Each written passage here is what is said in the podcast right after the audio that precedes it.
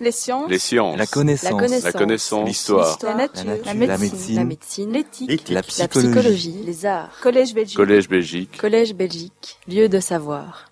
Alors, quels critères, donc, pour déterminer la participation à la vie publique? Voilà la question sur laquelle euh, s'est achevé le premier volet donc, de, cette, euh, de cette séance. Pour y répondre, l'historien de Rome dispose d'un laboratoire intéressant qui lui permet de réfléchir à cette question fondamentale de l'organisation de tout État. Aujourd'hui, je m'intéresserai donc à Rome, et plus précisément à la Rome républicaine.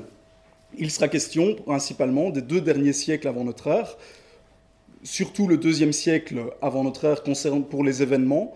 Pour ce qui est des sources, des auteurs littéraires que nous allons euh, utiliser pour essayer de répondre à cette question, vous, le verrez, nous croiserons euh, un auteur républicain fameux, Cicéron, premier siècle avant Jésus-Christ. Nous croiserons aussi des auteurs postérieurs aux faits qui nous intéressent aujourd'hui, des auteurs d'époque impériale qui écrivent euh, aussi bien en latin euh, qu'en grec. Alors, avant toute chose, avant toute chose, il convient de rappeler que s'agissant de participation à la vie publique dans l'Antiquité et notamment à Rome, on ne s'intéressera en fait qu'aux citoyens. La participation à la vie publique n'est que le fait des citoyens, comme l'a déjà rappelé euh, Christophe. Il constitue évidemment, en termes de démographie, une minorité dans l'État. État, en latin, res publica, littéralement la chose du peuple. Et comme le rappelle Cicéron, justement, le voilà, dans son traité La République, est igitur res publica, res populi. Donc, l'État, la chose publique, la République, est la chose du populus, la chose du peuple. Et l'étymologie euh, est tout à fait valide. Le peuple, le populus, de quoi s'agit-il? Des citoyens, l'équives. Le peuple est donc le corps civique et exclusivement le corps civique. Il sera donc question ici de l'accès des citoyens romains à la gestion de la res publica. On passe donc de la Grèce à Rome. Va-t-on pour autant changer radicalement de monde, de décor? Peut-être pas. Rome est une ville grecque. C'est par cette formule frappante, non dénuée de provocation, que le professeur avec qui Christophe Flamand et moi-même avons eu le bonheur de faire nos premiers pas dans la recherche nous invitait à décloisonner l'histoire de l'Antiquité et à replacer Rome dans son contexte historique et culturel méditerranéen. L'histoire de Rome, en tout cas, a souvent été écrite en grec, on en verra quelques exemples, par des Grecs qui recouraient à des concepts et des catégories forgées par la pensée politique hellène. Christophe Flamand a présenté le concept d'isonomie, l'ég- l'égale répartition entre des citoyens strictement égaux. Ce concept d'isonomie, il nous l'a dit, était le fondement, le socle idéologique de la démocratie athénienne. On a vu que ce concept a été vivement critiqué par les Grecs eux-mêmes. Et en réalité, déjà la plupart des penseurs politiques de la Grèce, au premier rang desquels Aristote, Platon bien sûr aussi, ces penseurs considèrent que les meilleures constitutions, les constitutions idéales, comme ils disent, sont fondées non pas sur ce principe d'égalité absolue, d'égalité arithmétique entre les citoyens, mais au contraire sur le principe de l'égalité géométrique ou égalité proportionnelle. En quoi consiste-t-elle? Elle consiste en une, répartition équilibrée des droits et des devoirs. Les plus riches détiennent plus d'honneur, c'est-à-dire qu'ils ont pratiquement le monopole de l'accès aux magistratures et, bien, et partant aux décisions euh, politiques. Mais inversement, ces plus riches ont aussi plus de devoirs et ils sont plus souvent amenés que les autres à payer de leur personne ou de leur bourse. Il s'agit donc d'établir une hiérarchie dans ce populus, dans ce corps civique. Le principe de la hiérarchie à établir entre les citoyens est fondamental pour nombre de penseurs politiques, notamment Cicéron, toujours dans la République, dans la démocratie, si juste et modéré que soit le peuple, l'égalité même constitue un manque d'équité. Ipsa aequabilitas est iniqua. L'égalité même est inégale, injuste, inique, puisqu'elle ne comporte pas de degré de dignité. Elle n'a pas de gradus dignitatis. Notez bien d'ores et déjà le terme de dignitas en latin, sur lequel je reviendrai, euh, plus loin parce qu'il est intéressant de par sa richesse sa richesse de sens. Hiérarchiser donc le corps civique. Voilà qui va nous amener à parler de la structure censitaire. Quel est en effet le critère de base pour hiérarchiser le peuple? Ce critère, Christophe Lamont l'a déjà mis en évidence, c'est le critère économique, le critère censitaire. Il était déjà très important dans les débats qui, euh, qui, relatifs à la gestion de la cité athénienne. Et de manière générale, d'ailleurs, ce critère censitaire était au fondement de la plupart des cités grecques, euh, de Grèce bien sûr, mais aussi euh, d'Italie, de Grande Grèce. Et ces cités reposaient sur un système de recensement des citoyens et d'évaluation de leur fortune, en grec timem. Ce système, nous disent les penseurs politiques grecs et romains, permet d'établir un juste équilibre entre deux tendances opposées de régime politique. Le régime aristocratique d'une part, le régime démocratique d'autre part. Et cette euh, répartition des citoyens sur la base de critères censitaires n'était d'ailleurs pas incompatible avec, une avec les constitutions démocratiques modérées. Et même la très démocratique Athènes, à une certaine époque, avait admis une, euh, un classement censitaire de ces, de ces, citoyens.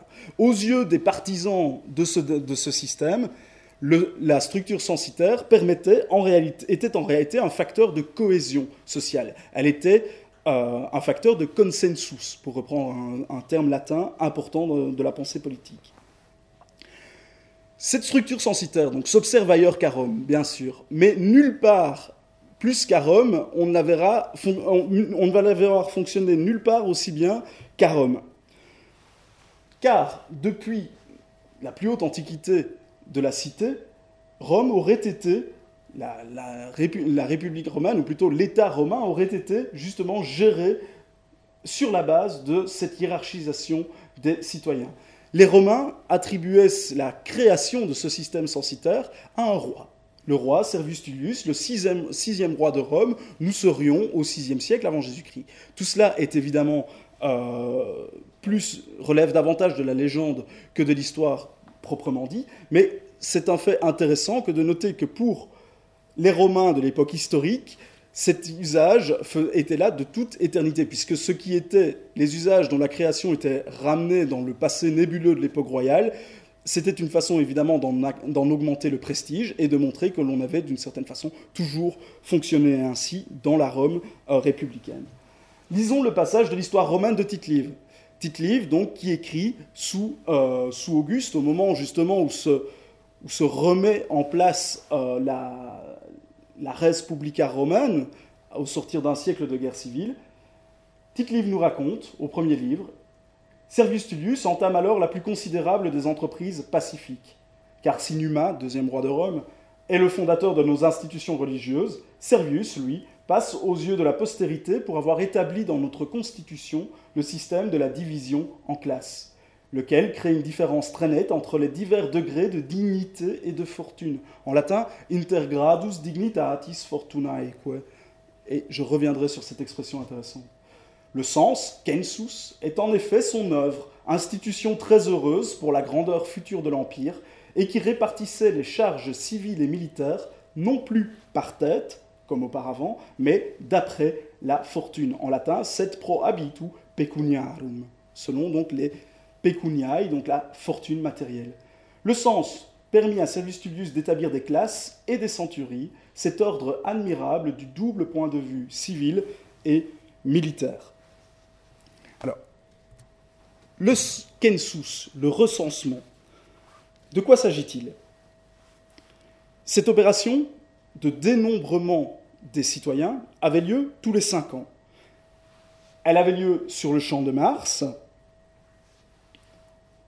en dehors donc de la, euh, de la limite du pomérium, puisque, comme Tite-Live l'a dit, le recensement est autant lié à la sphère civile qu'à la sphère militaire, donc il importe que cette opération se passe en dehors de l'enceinte sacrée de Rome, à l'intérieur de laquelle n'était pas admis le peuple en armes, donc sur le champ de Mars, en dehors, de, euh, du pomérium. Tous les cinq ans, les censeurs vont, enfin tous les cinq ans en théorie, il y a des, il y a des irrégularités, tous les 5 ans, les censeurs vont procéder au dénombrement des citoyens et plus encore à l'évaluation de leur fortune. C'est-à-dire que chaque citoyen va, venir, va être convoqué et va venir déclarer ses, euh, biens et les biens de, de sa famille, c'est-à-dire sa famille au sens romain du terme, c'est-à-dire bien sûr son épouse, ses enfants, etc., mais aussi toute la maisonnée, c'est-à-dire l'ensemble des esclaves, etc., qui constituent son, euh, constitue son patrimoine. J'ai illustré cette opération fondamentale de la vie romaine par euh, célèbre, ce célèbre relief qui orne un monument qu'on appelle l'autel ou la base de Domitius Aenobarbus. Ce monument provient du champ de Mars. Il a été découvert au champ de Mars c'est manifestement un relief qui ornait la base d'un groupe de, statues. Le lieu de la découverte n'est pas indifférent. Nous sommes au Champ de Mars, dans la zone de la Villa Publica, le domaine euh, public où justement les censeurs avaient leur bureau et où se déroulait cette opération de recensement. Que voyez-vous sur cette frise, sur ce relief? À gauche ici, l'opération du Kensus. Vous voyez soit un appariteur, soit un des deux censeurs lui-même qui reçoit, qui consigne la déclaration d'un citoyen. Tandis qu'un autre citoyen s'avance ici pour être à son tour recensé. Directement à droite des citoyens, vous voyez des citoyens en toge, vous voyez d'autres citoyens en armes, cela, puisque, on va le voir dans un instant, le recensement est aussi fondamental pour la structure, pour organiser l'armée de Rome. Cette opération de Kensus, de recensement, était clôturée par un sacrifice un sacrifice de purification qu'on appelle en, latin le lustrum. C'est ce terme qui va donner lustre, espace de 5 ans euh, en français. Vous voyez l'autel du sacrifice au centre et les victimes que l'on s'apprête à, à immoler. Alors, tite Livre, dans le texte qu'on vient de lire ensemble, a parlé de classe et de centurie. Il est temps à présent de voir un peu plus clairement de quoi il est question. Alors, je vous présente ici et vous ne voyez pas grand-chose, manifestement. Je ne vous le présenterai donc pas. Ce que je voulais vous montrer ici, c'était, si vous voulez, l'instrument de travail, parce qu'on vous a montré beaucoup de textes, euh, Christophe Flamand et moi. C'est en fait, nos instruments de travail en histoire, ce sont nos éditions critiques, puisque nous vous parlons de texte, qu'on vous montre en général en traduction. Il y a, avant la traduction, il y a l'étape du texte original qu'il s'agit de comprendre, et avant même de comprendre ce texte, il s'agit de l'établir, c'est-à-dire de rassembler les différents manuscrits qui nous ont été transmis euh, depuis l'époque médiévale, rassembler les manuscrits pour tenter de reconstituer ce qui devait être la version la plus proche possible de ce que devait être l'original, lequel original a évidemment toujours disparu pour nous.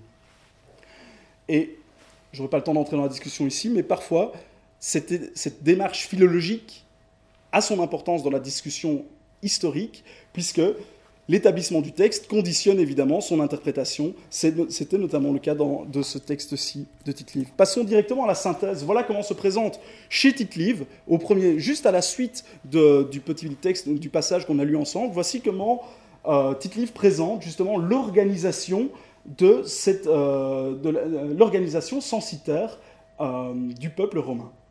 Il distingue, vous le voyez, une série de classes, classes en latin. Et pour la première classe, nous dit Tite-Livre, étaient intégrés à la première classe les citoyens qui possédaient un patrimoine d'au moins 100 000 as. Pour la deuxième classe, de 75 000 à 100 000 as. L'as, c'est la monnaie de bronze, euh, qui est l'unité, euh, l'unité de base, je veux dire, de, de, la monnaie, de, la monnaie, de la monnaie romaine, donc, et qui sert ici d'unité, euh, de compte, principalement. Vous voyez. 100 000 as, première classe. 100 000 as et plus, première classe. Deuxième classe de 75 000 à 100 000 as. Troisième classe, on descend de 50 000 à 75 000 as. Quatrième classe, de 25 000 à 50 000, pardon, as aussi, pas mine. J'ai emprunté ça au texte de, de Denis d'Alicarnas, qui nous présente la même structure. C'est un, un, écrivain contemporain de livre, grec, lui, qui écrit lui aussi l'histoire de Rome, qui lui aussi présente ce système pratiquement, euh, de la même, euh, pratiquement à l'identique, qui lui évidemment parle en, grec et donc utilise des, euh, mesures, des mesures grecques, en l'occurrence la mine. Donc il faut corriger ici par as. 11 000 pour la cinquième classe, de 11 000 à 25 000 as. Et enfin, reliqua multitudo, tous les autres citoyens qui possèdent moins de 11 000 as ne sont pas repris dans une classe proprement dit. Ils sont dans l'infra-classem, en dessous de la classe, et ils sont exemptés de service.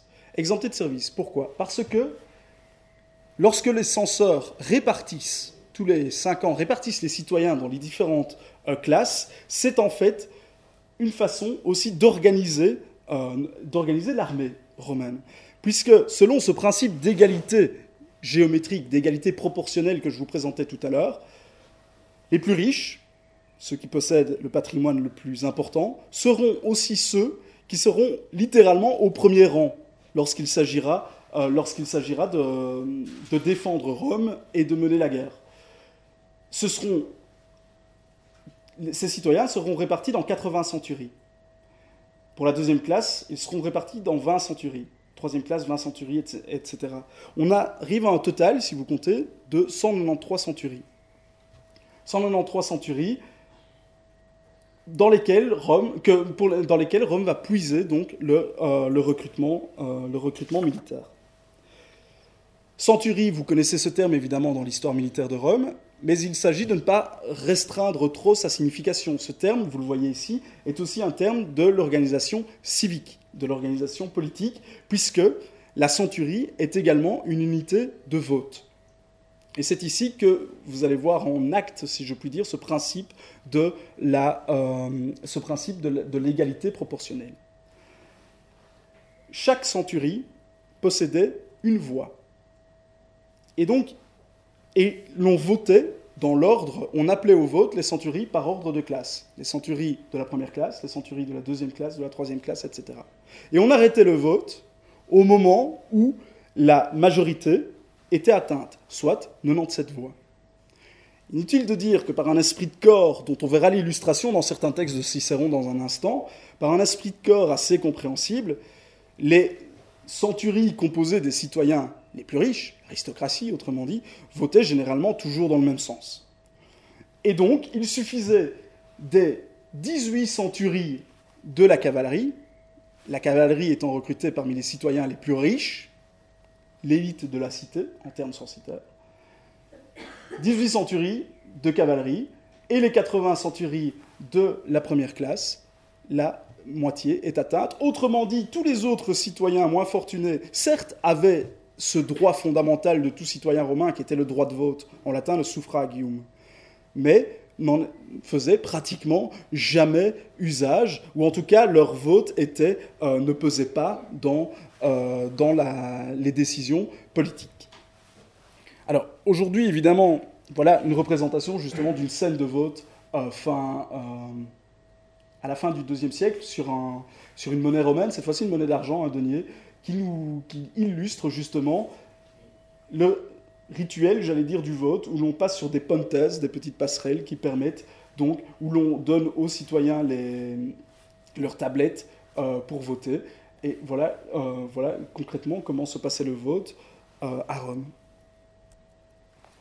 Le vote des centuries, ce n'est pas rien, puisque c'est le peuple réuni en centuries, selon la classification que je viens de vous rappeler, qui va élire les magistrats supérieurs, les consuls et les préteurs. Magistrats supérieurs qui sont donc concrètement à la tête de la République romaine. La République romaine, si vous voulez, c'est une république avec deux présidents, deux consuls élus, euh, élus pour un an. Et donc, c'est cette organisation censitaire de Rome qui véritablement dicte la politique, euh, romaine euh, de façon essentielle. Alors, ce système nous semble aujourd'hui sans doute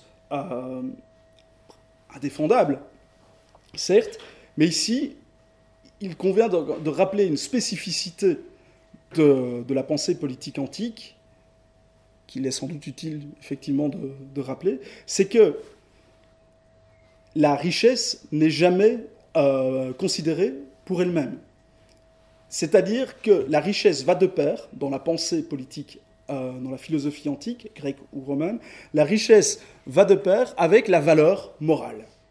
On est évidemment au niveau de l'idéologie, au niveau des principes, et L'histoire romaine regorge d'exemples qui nous démontrent que dans la pratique, il en allait autrement, certes, mais au niveau de la pratique, voilà pourquoi ce système censitaire avait ses partisans, ses défenseurs. C'est parce qu'il, la richesse matérielle allait de pair, donc, avec la valeur morale.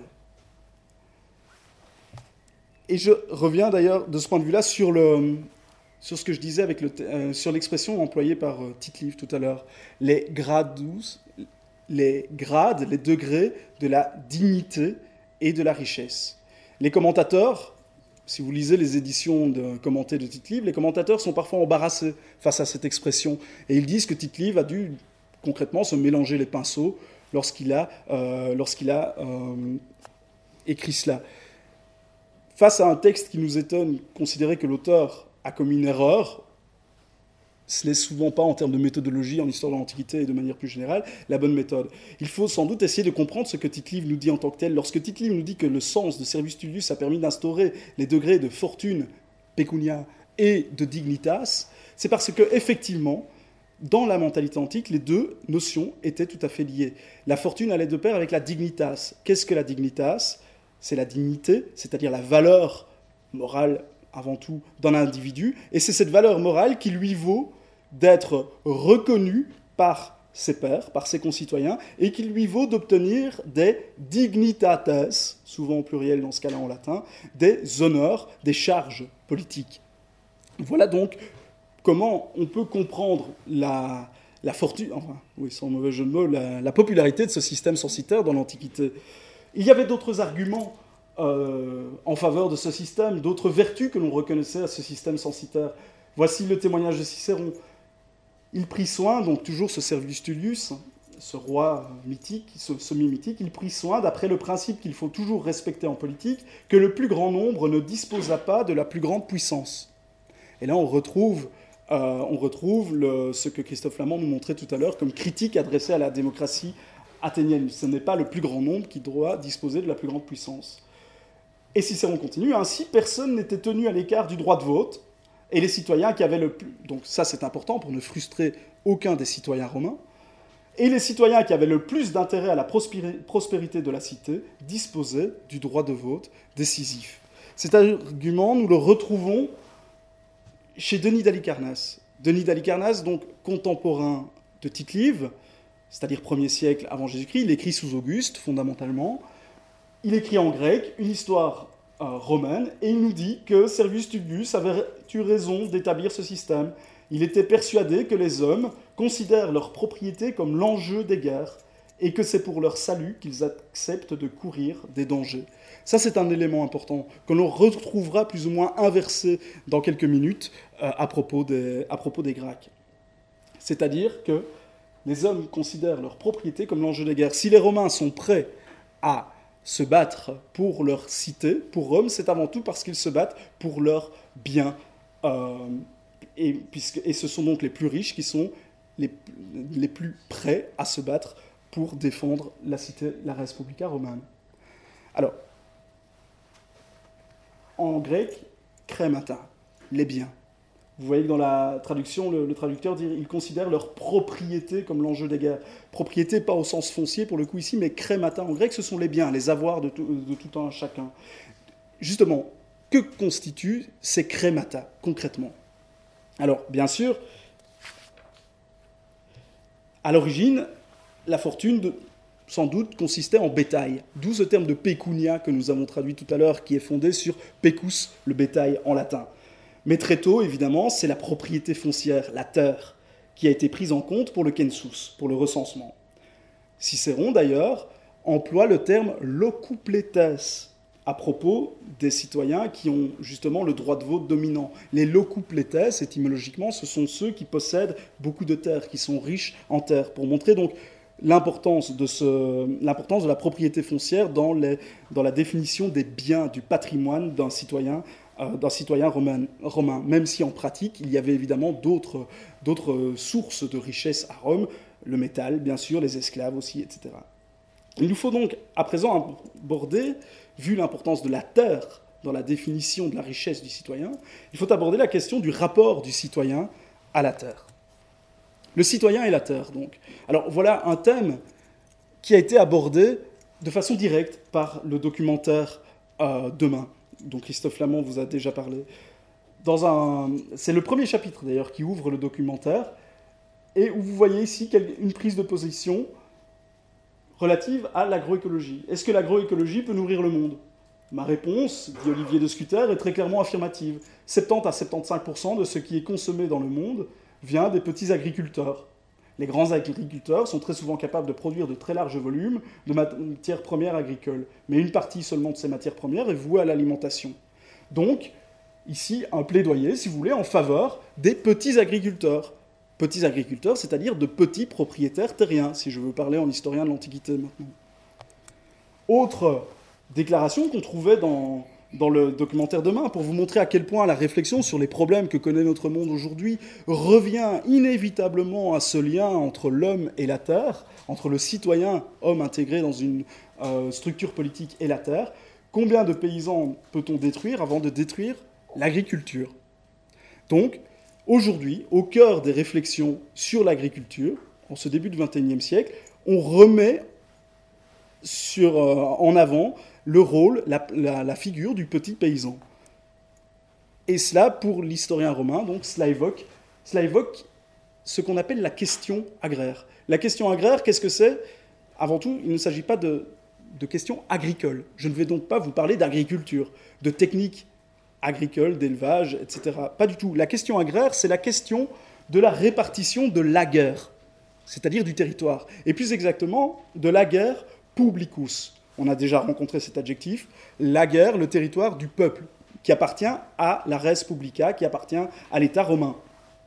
La guerre publicus, en effet, c'était ces, territoires importants que Rome s'était constitué au faveur de ses conquêtes en Italie. Cet guerre publicus peut être aliéné, il peut être vendu ou, euh, donné à des particuliers, à de simples citoyens. Mais le plus souvent, Rome confiait sans, aliéner ce territoire, Rome confiait l'exploitation de portions de la guerre publicus, du territoire public, il en confiait l'exploitation à des citoyens. Et ce qu'on appelle en histoire romaine la question agraire, qui va bientôt déboucher sur la crise agraire, c'est en fait, la question agraire, elle se pose lorsque l'État, la res publica, entend récupérer des terres dont il, était depuis dont il avait abandonné justement l'exploitation à des citoyens depuis longtemps, mais que les exploitants, qu'on appelle en latin les possessores, considéraient comme leur propriété privée. Autrement dit, il y a eu un conflit important dans la Rome du IIe siècle avant Jésus-Christ quant à la nature des terres d'Italie qui étaient exploitées par les citoyens romains. S'agissait-il de leur propriété ou s'agissait-il de terres publiques que l'État leur concédait pour qu'ils puissent vivre euh, sur ces terres? La question va être particulièrement aiguë va devenir de plus en plus aigu au deuxième siècle, au deuxième siècle avant Jésus-Christ. Pourquoi? Parce que c'est l'époque où, pour, dans le détail, les historiens discutent beaucoup pour reconstruire ces phénomènes, ces processus complexes, mais voilà, je veux dire la vulgate. Depuis le troisième, le troisième siècle, et cela va croissant au deuxième siècle, une nouvelle agriculture, un nouveau type d'exploitation des terres se développe en Italie. Un élevage extensif, plutôt qu'une agriculture intensive, qui repose sur une main-d'œuvre servile, des esclaves, autrement dit, extrêmement abondante. Résultat des courses, apparaissent des latifundia de plus en plus importantes, des domaines agricoles de plus en plus vastes, aux mains de quelques très très riches citoyens. Et donc, cette agriculture italienne du IIe siècle nourrit moins de petits propriétaires, moins de citoyens romains qu'auparavant. Parallèlement, à cause des, campagnes romaines de plus en plus longues, qui s'effectuent de plus en plus loin de l'Italie, les citoyens, les soldats ne peuvent plus rentrer chaque année dans leurs fermes, ne peuvent plus cultiver la terre, et ainsi des fermes sont laissées à l'abandon. Les grands propriétaires terriens en profitent, déplacent les bornes de propriété et développent donc ces grands, ces grands domaines. Cette double évolution va avoir de graves conséquences évidemment sur l'équilibre de la cité censitaire qu'est Rome, puisque les citoyens vont s'appauvrir et il y aura de plus en plus de citoyens qui seront enregistrés par les censeurs infraclassem, tout en bas du tableau censitaire qu'on a vu tout à l'heure, Et il y aura donc un problème aussi de recrutement de, pour l'armée euh, pour l'armée romaine. Alors, quelques chiffres, quelques chiffres du recensement pour illustrer ça. Vous voyez que en l'année 164, ce sont des chiffres qui nous sont principalement fournis par les résumés de Tite-Livre. En l'année 164, donc milieu deuxième siècle, on en est encore à 337 000 citoyens recensés. On peut discuter sur ce qui se cache exactement derrière ces chiffres. Ce n'est pas le lieu ici, mais vous voyez une diminution du nombre de citoyens recensés, 328 000, 324 000, 322 000, tout, euh, pendant, euh, au milieu du deuxième siècle. Il est possible que cette diminution des chiffres du, sens, du recensement, corresponde effectivement au fait qu'il y a moins, de moins en moins de citoyens, euh, inscrits dans les différentes classes censitaires et qu'il y en a de plus en plus qui se retrouvent inscrits infraclassem et donc qui ne peuvent plus participer à l'effort militaire romain. Alors cela pose un problème politique, mais aussi idéologique, si vous voulez, parce que comme le montre la préface du premier texte conservé, du, premier texte en prose conservé in extenso dans l'histoire de la littérature latine, le traité sur l'agriculture de Caton, écrit au milieu du IIe siècle, justement, comme le montre cet éloge, dans la mentalité traditionnelle romaine, encore au IIe siècle, malgré le développement de ces grands domaines agricoles, l'homme idéal, le citoyen modèle, c'est le paysan soldat. Quand ils faisaient l'éloge d'un homme de bien, leur éloge était bon agriculteur, bon cultivateur, bonum agricolam, bonum quecolonum. Mais c'est des paysans que naissent les hommes les plus forts et les soldats les plus courageux. C'est à eux que reviennent les gains les plus justes, les plus assurés et les moins sujets à l'envie. Autrement dit, encore une mentalité romaine traditionnelle qui est en décalage euh, criant avec la réalité sociologique du IIe siècle. Et c'est pour tenter de résoudre Pardon. C'est pour tenter de résoudre ce problème, donc.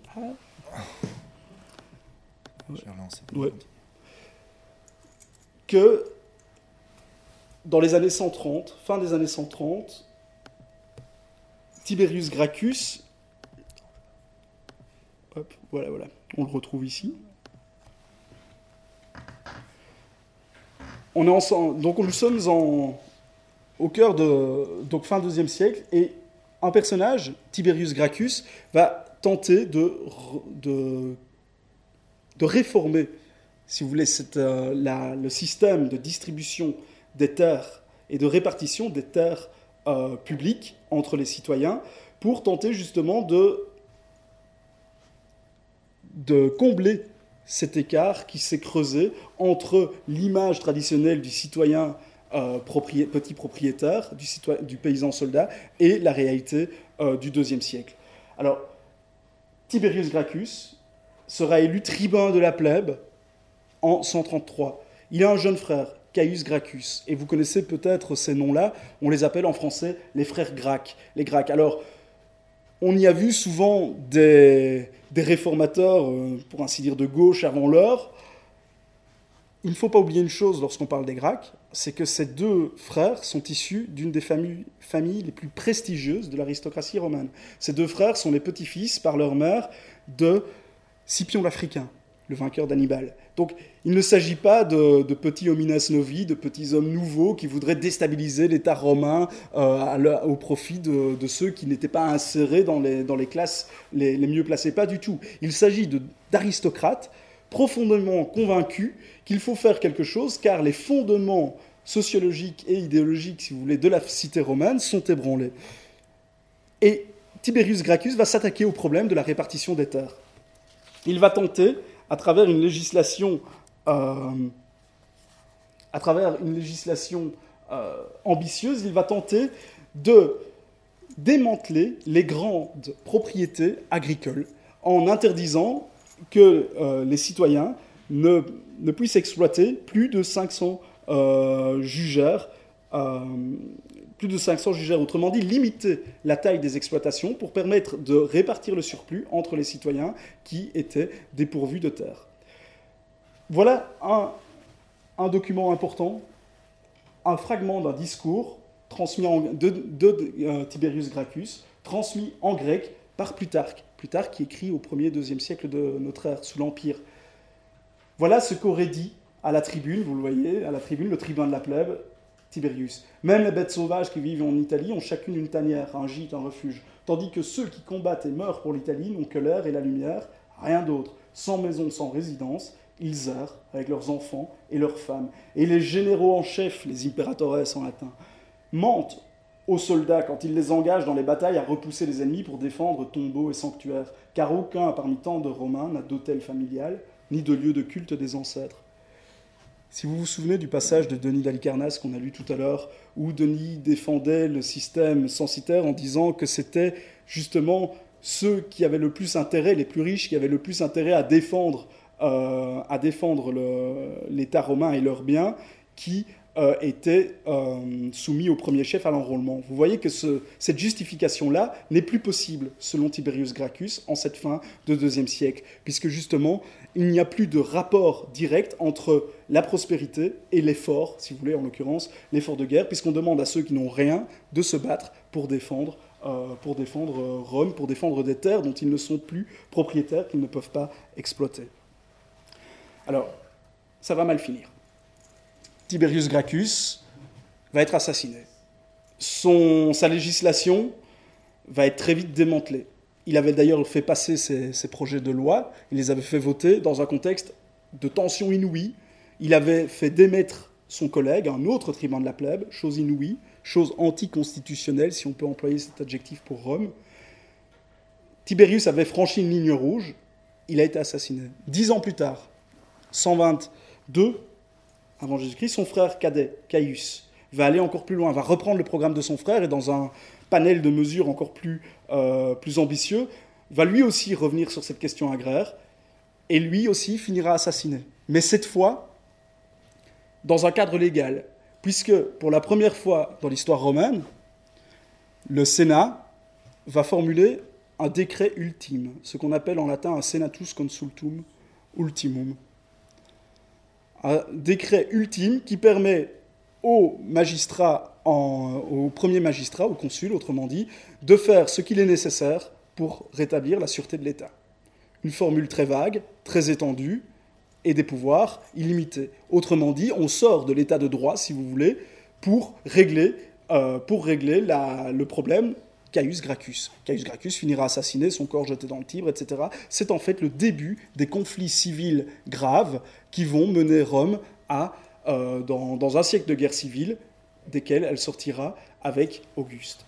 Alors pour finir, deux textes encore qui, qui donnent une conclusion, enfin qui suggèrent une conclusion qui est malheureusement celle de l'immobilisme, de l'oligarchie plutocratique. Dans le documentaire Demain, un des intervenants dit qu'il suffirait de, décisions politiques pour inverser le cours des choses aujourd'hui.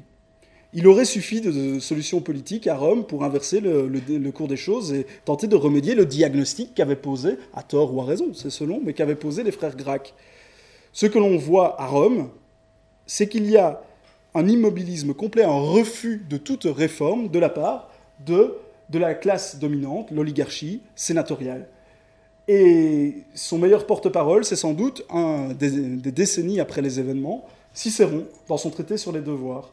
Quant à ceux qui se veulent populares et qui, pour cette raison, ou bien entreprennent la question agraire pour chasser les propriétaires de leurs terres, ou bien pensent devoir faire remise de leurs dettes aux débiteurs, ils sapent les assises de l'État, la befactant fundamenta republicae. D'abord, ils sapent la concorde, qui ne peut exister quand on enlève aux uns leur argent, tandis qu'on en fait cadeau à d'autres. Ensuite, ils sapent l'équité, que l'on supprime, c'est ensuite l'équité que l'on supprime complètement s'il n'est pas permis à chacun de posséder euh, ce qui lui appartient.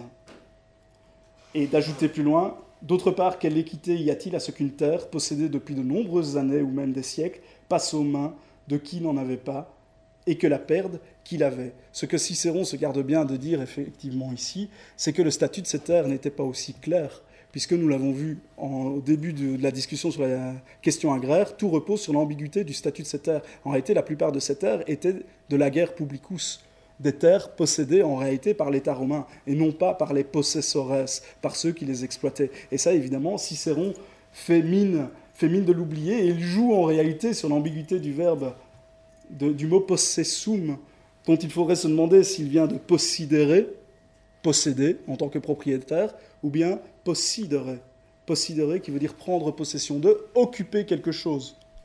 Autrement dit, avoir la concession d'un terrain, avoir le droit d'exploiter un terrain, mais sans en être le propriétaire.